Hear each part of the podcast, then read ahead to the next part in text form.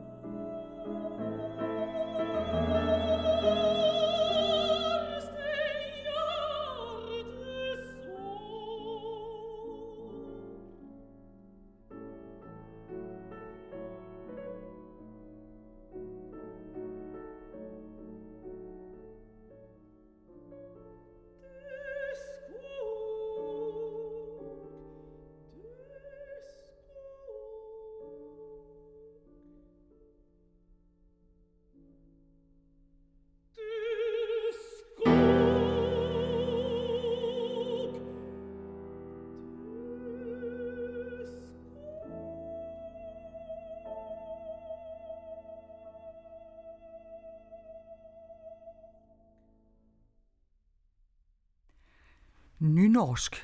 Et sprog, der langsomt er ved at forsvinde fra Norge.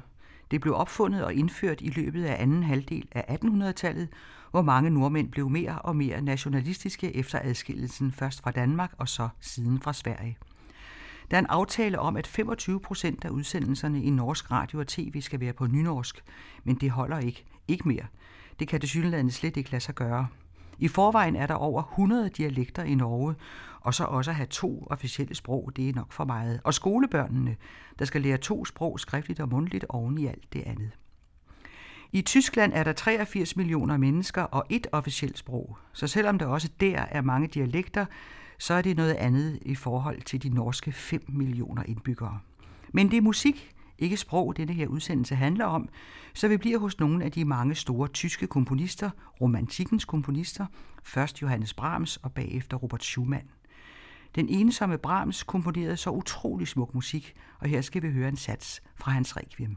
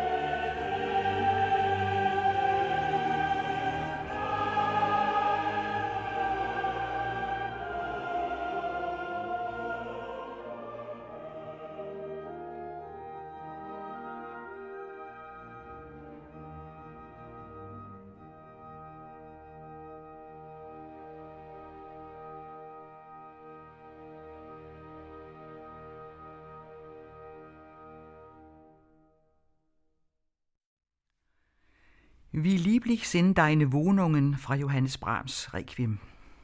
I 1853 mødte Brahms Robert Schumann for første gang, et vendepunkt for den 20-årige Brahms. Den højagtede Schumann blev så begejstret for Brahms, at han skrev en fantastisk artikel om ham i et musiktidsskrift, og det skaffede på en gang Brahms opmærksomhed i hele den tyske musikverden og dermed også en forlægger. Kun et halvt år efter, i februar 1854, brød Schumanns skjulte sindssygdom for alvor ud. Han kastede sig i rinen, blev revet op, men levede de to sidste år sit liv i total åndelig formørkelse. Men 14 år tidligere, i 1840, så livet lyst og lykkeligt ud for Schumann. Han havde bejlet til den unge Clara i mange år, men hun var kun et barn og datter af hans klaverlærer, da de mødte hinanden, og klaverlæreren var en rasende mand, der passede på sin datter. Men til sidst, og på trods, fik de hinanden, og den tid virkede næsten euforiserende på Schumanns skaberkraft. I løbet af fire dage og nætter i januar 1841 fik han skitseret symfonien, som var helt klar tre uger efter.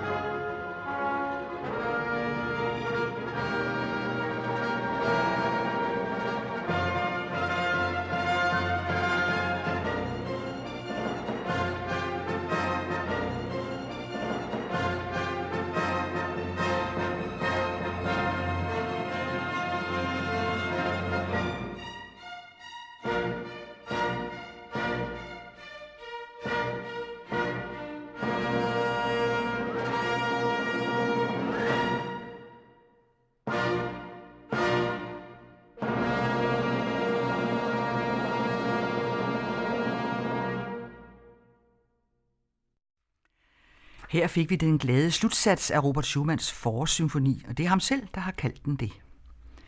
I Italien, som foråret kommer til noget tidligere end de nordiske lande, var 1800-tallets musikliv totalt domineret af opera. Der er ikke meget italiensk musik fra den tid, der ikke er opera. Og Alfredo Catalani var ingen undtagelse. Han komponerede opera og havde en lidt stilfærdig succes i skyggen af den store Giuseppe Verdi. Men Casalani komponerede også for klaver, og her har jeg fundet et forstykke, en forårssang kaldes det faktisk, Canto di Primavera.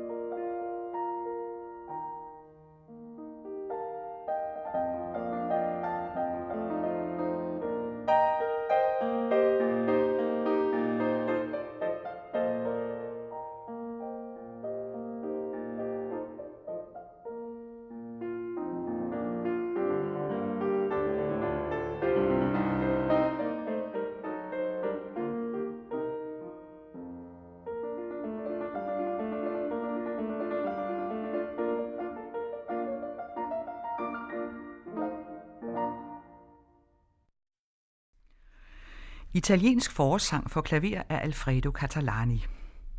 Klassisk på nettet med musik, der handler om marts, den første forårsmåned. Og marts er opkaldt efter den romerske krigsgud Mars.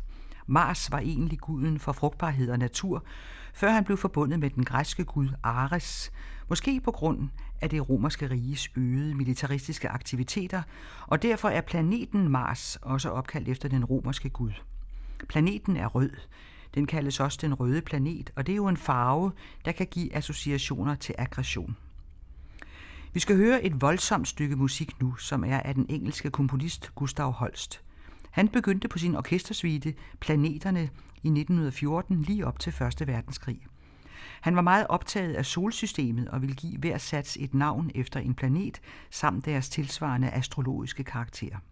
På det tidspunkt kendte man kun til syv planeter, og jorden ville Gustav Holst ikke have med. Mars er første satsen i planeterne.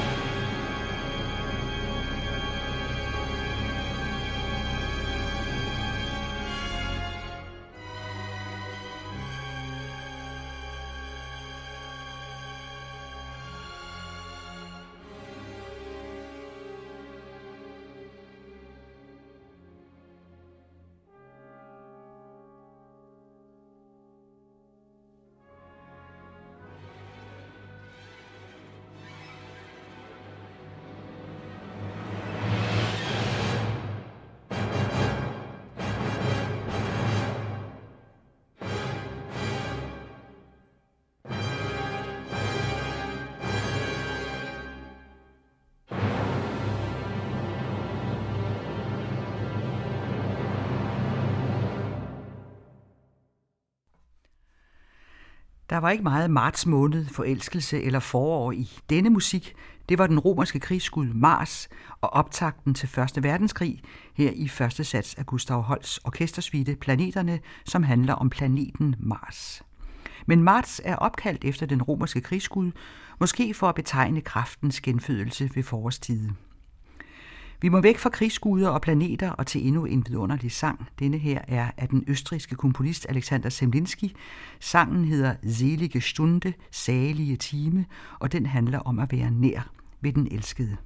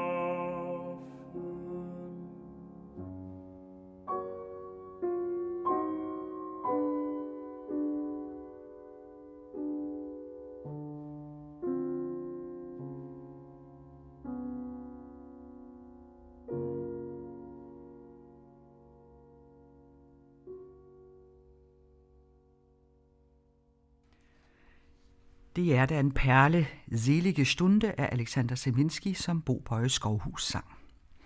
Og så skal vi høre Beethovens forårssonate, som han komponerede i år 1800, men i modsætning til Schumann, som selv hæftede betegnelsen forårssymfoni på sin musik, er det ikke Beethoven, der har fundet på titlen til sin F-dur-sonate for violin og klaver. Den er tilføjet senere. Det er Anne-Sophie Mutter, der spiller.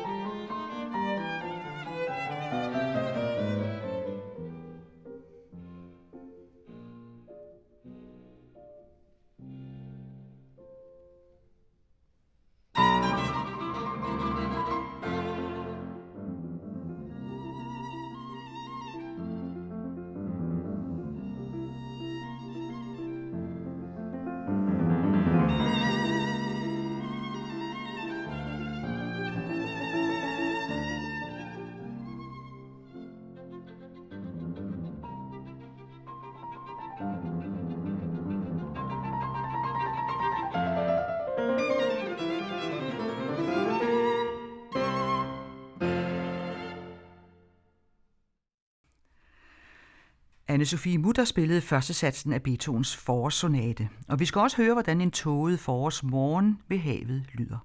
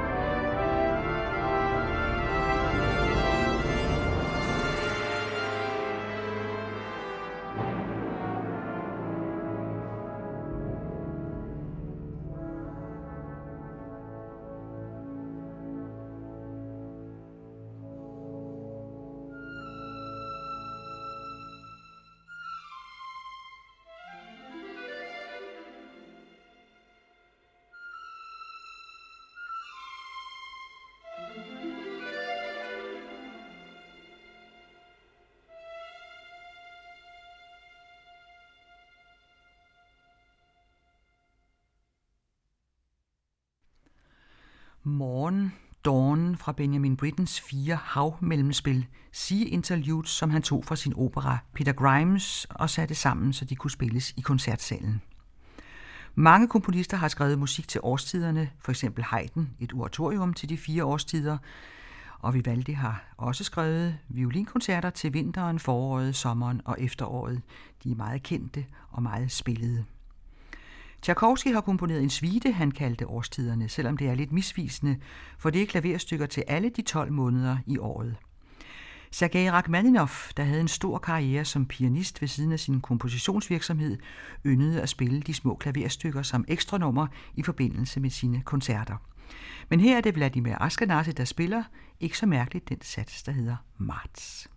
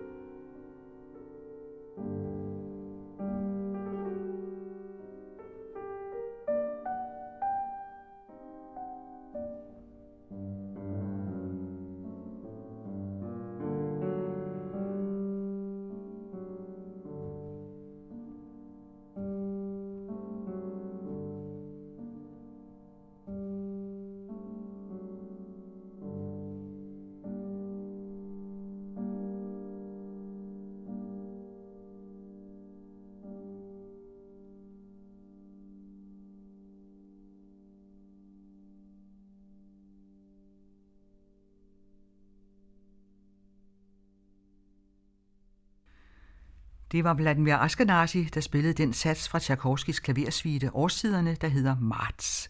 Og det er også Marts, hele denne udgave af Klassisk på nettet handler om. Lærkens sang har Tchaikovsky i øvrigt også kaldt det lille stykke. Og vi begyndte også med et andet forårsklaverstykke, Frølingsrauschen, som Kjell Bækkelund spillede, og derefter sang anne Sofie von Otter Langs A.O. af Edvard Grieg. Så fik vi Vi lieblich sind deine Wohnungen fra Brahms Requiem med Danmarks Radio Symfoniorkester og kor. Det var sidste sats af forårssymfonien, der kom efter Robert Schumanns jubelkomposition til sit nye liv med den unge kone Clara. Det var Stuttgart Radiosymfoniorkester med Neville Mariner, der spillede. Så kom et forårsklaverstykke, denne gang italiensk, Canto di Primavera af Alfredo Catalani, som Pietro Sparta spillede. Derefter den voldsomme Mars-sats fra Gustav Holsts orkestersuite Planeterne, den fik vi med New Yorker Philharmonikerne. Og så sang Bo Bøje Skovhus, Selige Stunde, en lille perle af en sang af Alexander Semlinski. Det var Anne-Sophie Mutter og Lambert Orkis, der spillede første sats af Beethovens forårsonate, Morgen, Dawn var det næste, det var af Benjamin Britten, og det sidste altså Tchaikovskis Marts-sats fra årstiderne. Det var Kirsten Røn, som for den anden radio havde tilrettelagt klassisk på nettet om marts måned.